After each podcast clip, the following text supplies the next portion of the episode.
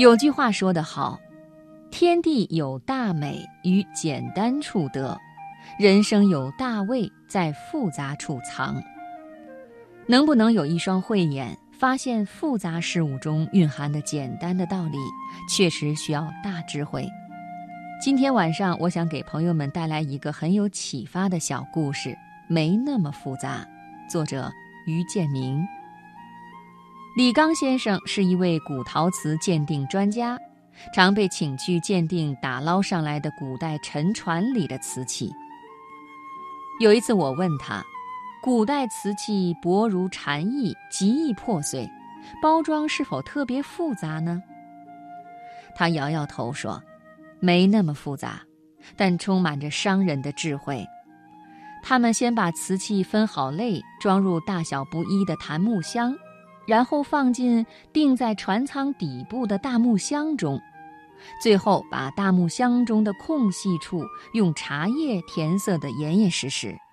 只要不遇上特大风浪，商家自可高枕无忧。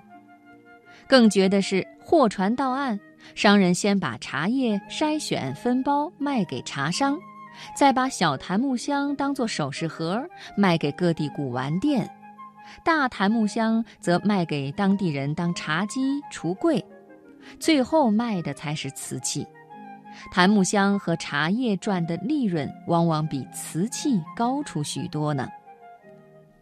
这位鉴定专家接着说：“如今这个高科技时代，同样运载瓷器，得先用泡沫塑料里三层外三层的层层包裹。”最后还得装进那个特制的抗压防震箱内才能起航，显然经济效益远不如几百年前，环保效果更是相差一大截呀。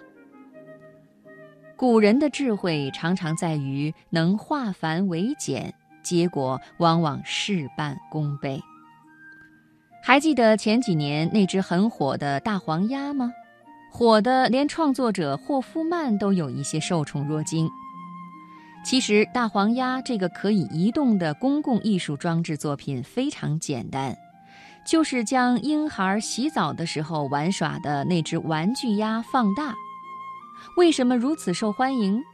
这其中固然有人们喜欢凑热闹的心理，但是作品本身蕴含着的童趣确实惹人喜爱。更重要的是，这种简简单单的公共艺术在我们身边着实少见。人一简单就快乐，但快乐的人寥寥无几；一复杂就痛苦，但痛苦的人熙熙攘攘。这反映出一个现实问题：更多的人要活出简单不容易，要活出复杂却很简单。